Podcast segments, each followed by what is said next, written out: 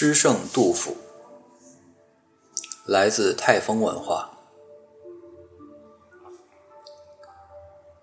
假如生活给了你一百次的打击，你一百零一次站起来，就是生活的强者。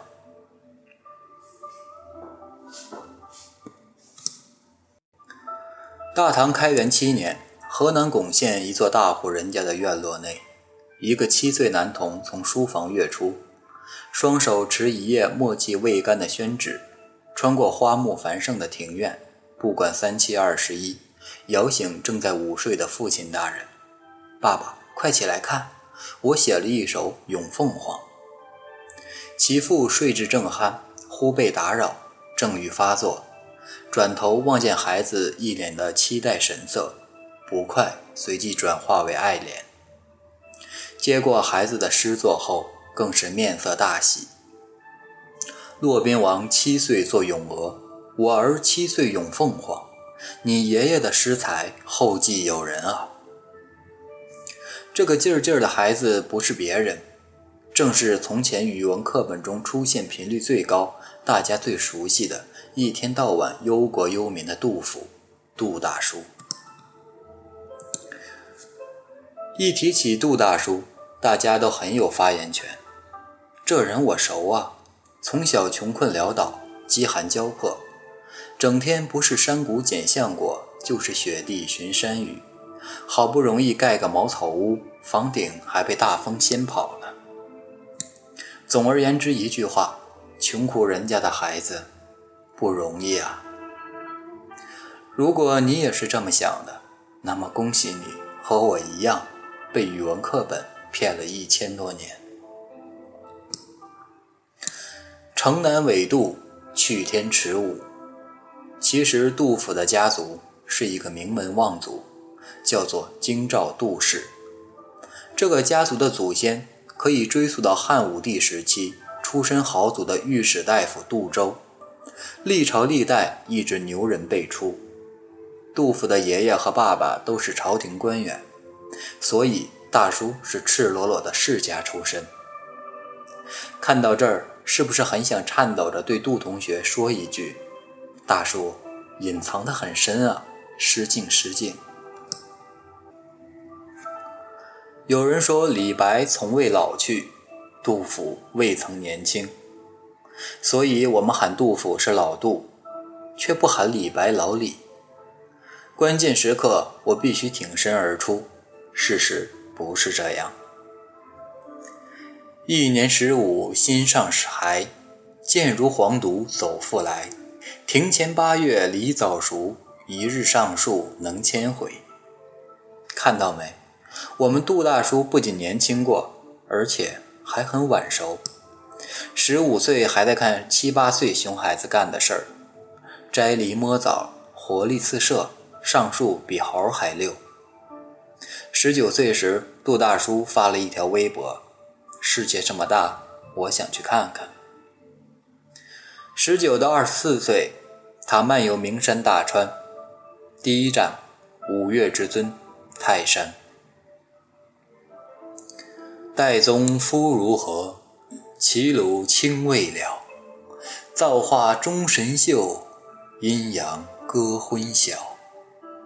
党兄生层云，决眦入归鸟。会当凌绝顶，一览众山小。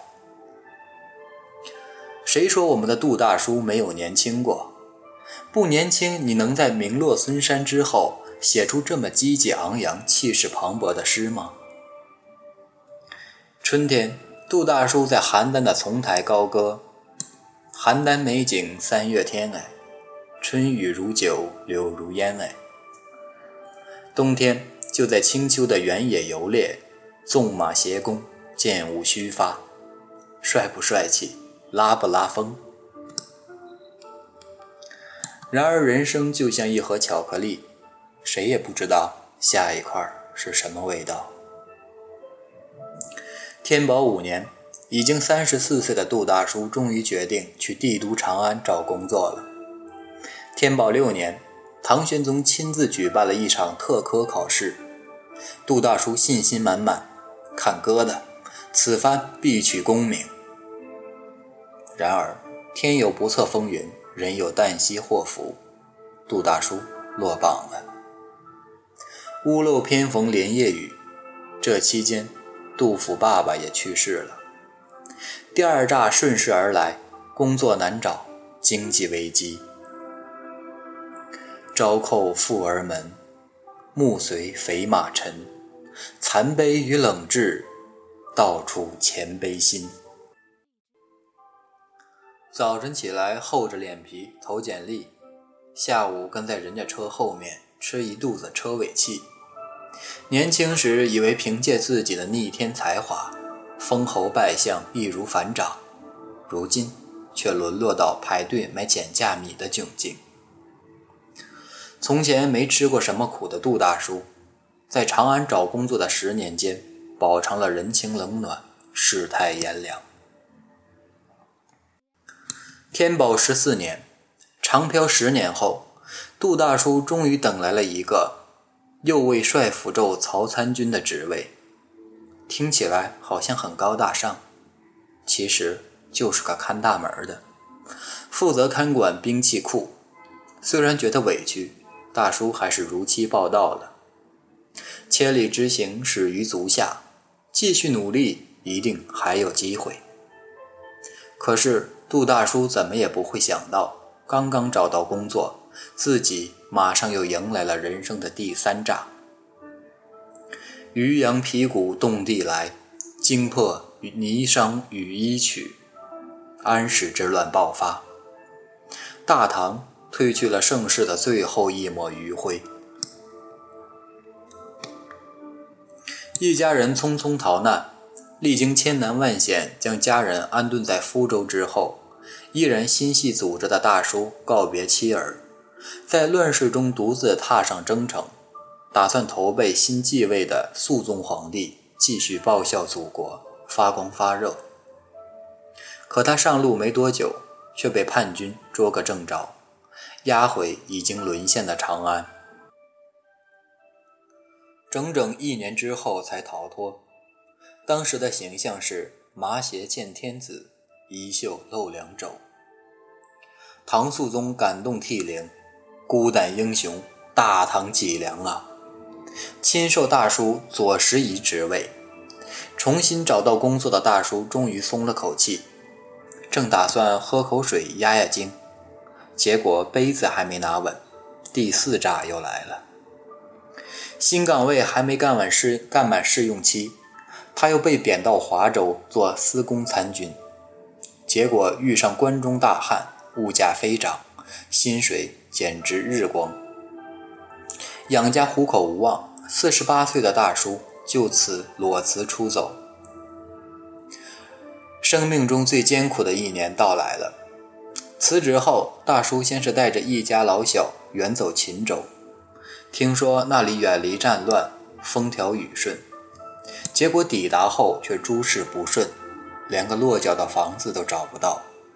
于是辗转铜鼓，结果更麻烦，连肚子都吃不饱。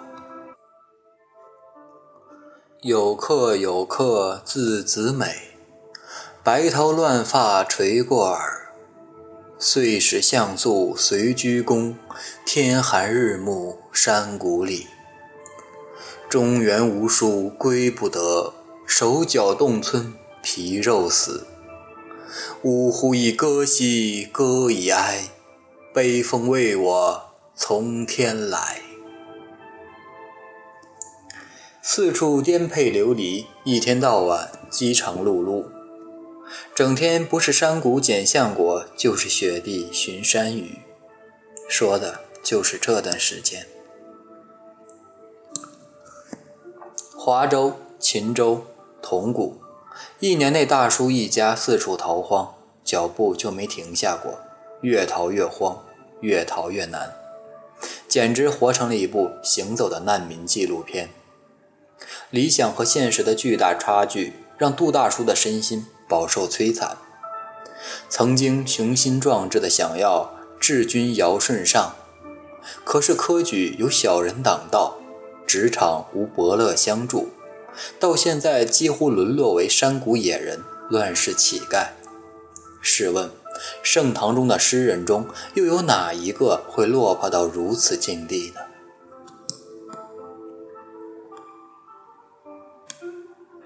天意君须会，人间要好诗。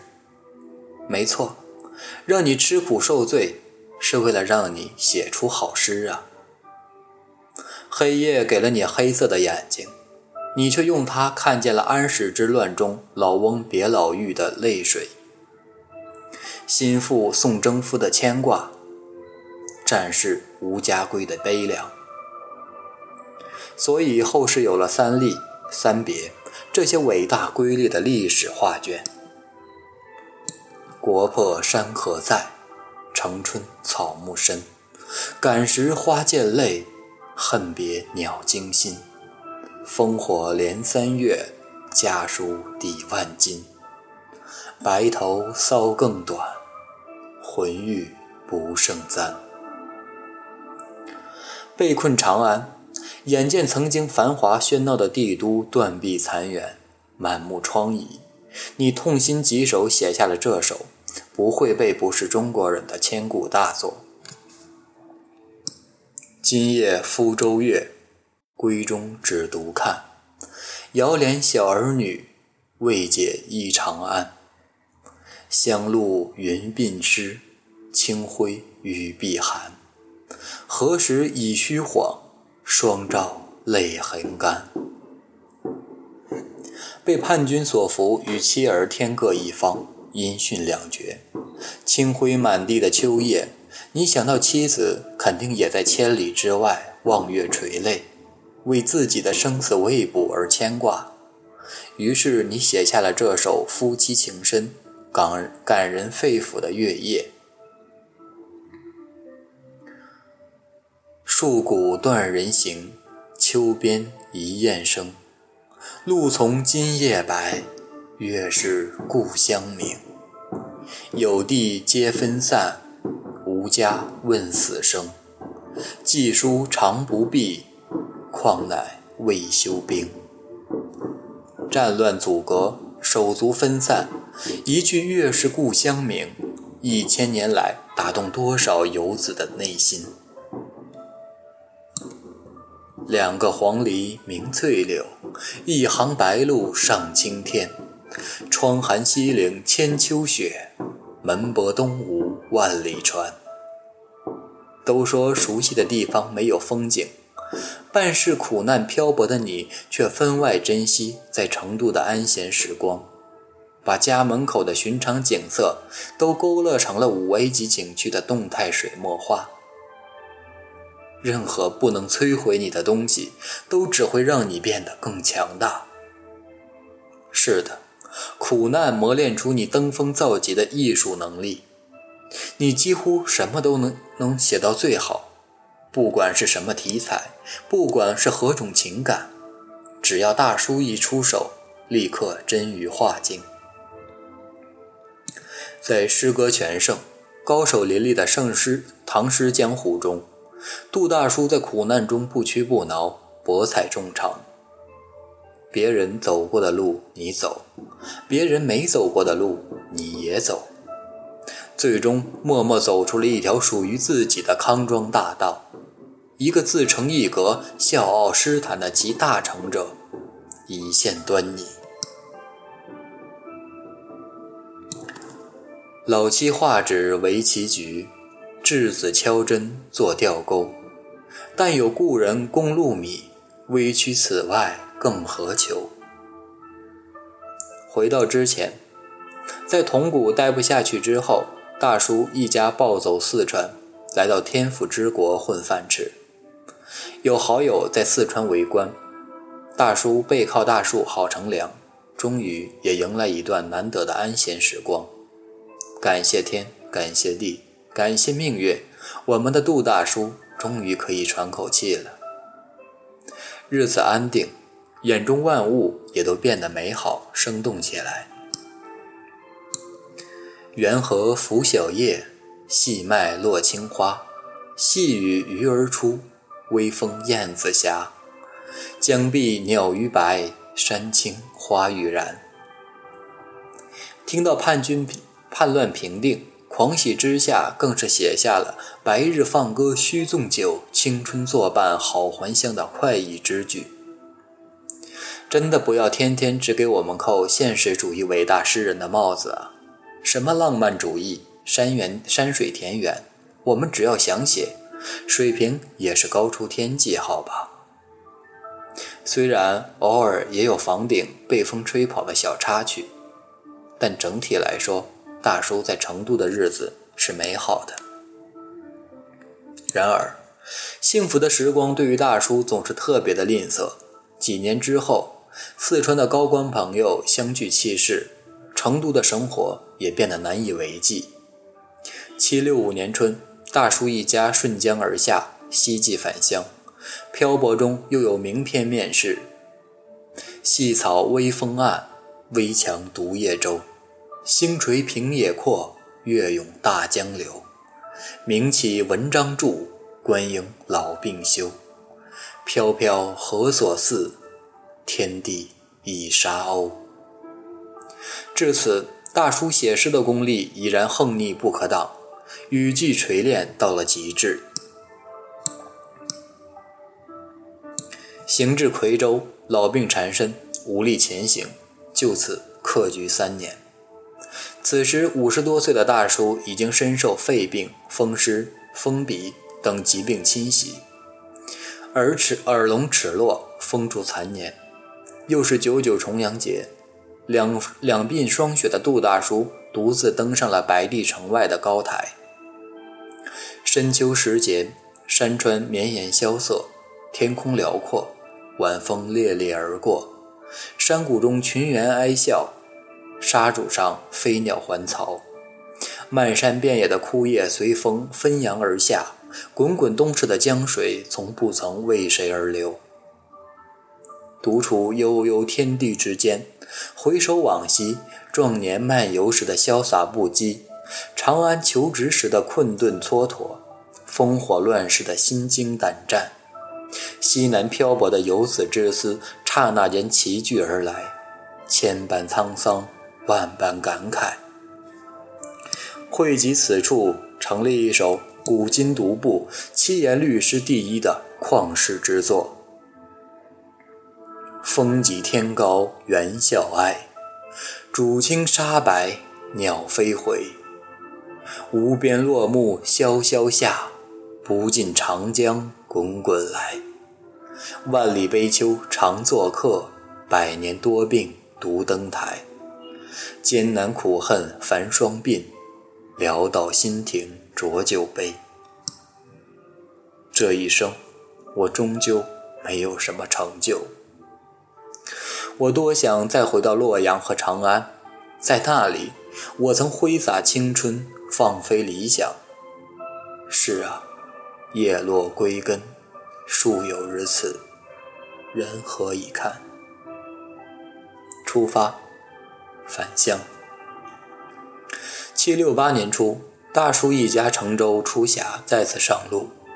可是由于时局依然混乱，之后的两年间。投靠无门，故乡难归，一家人以船为家，如浮萍般在江河中困顿飘零。亲朋无一字，老病有孤舟。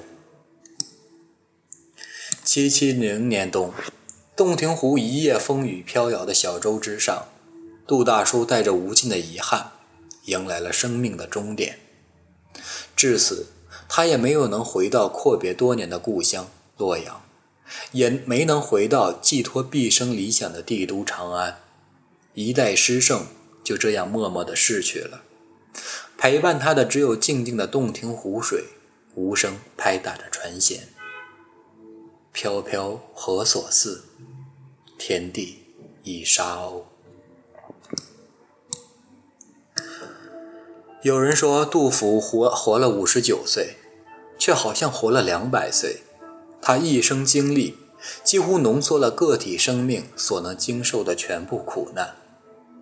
是的，这一生他的苦难和遗憾实在太多，一心想要匡扶社稷，却总是身处江湖之远，不能兼济天下，却也未能独善其身，半世穷困漂泊，身困妻身愧妻子儿女。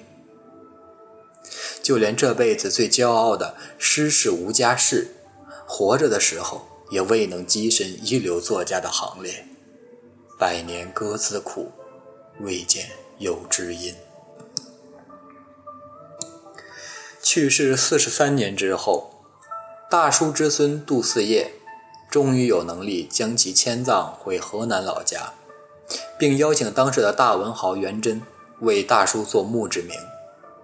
不经意间翻开大叔沉寂的诗卷，元贞瞬时惊为天人。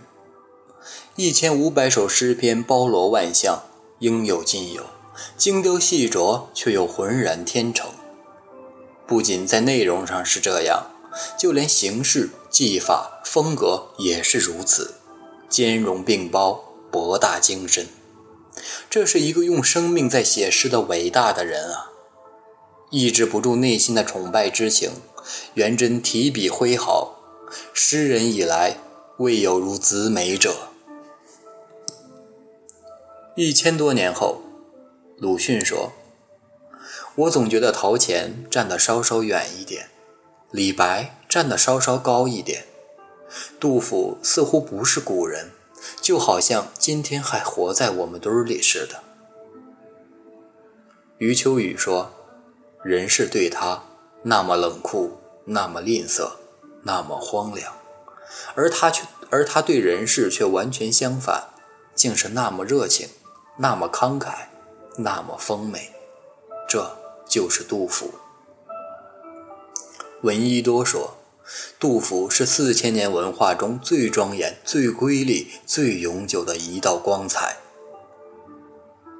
是的。集大成者的伟大和光芒，往往是在时间长河的漫长涤荡中显现出来的。所以，大叔，别遗憾，时光是你最好的知音。掌声可能会迟到，但从不会缺席。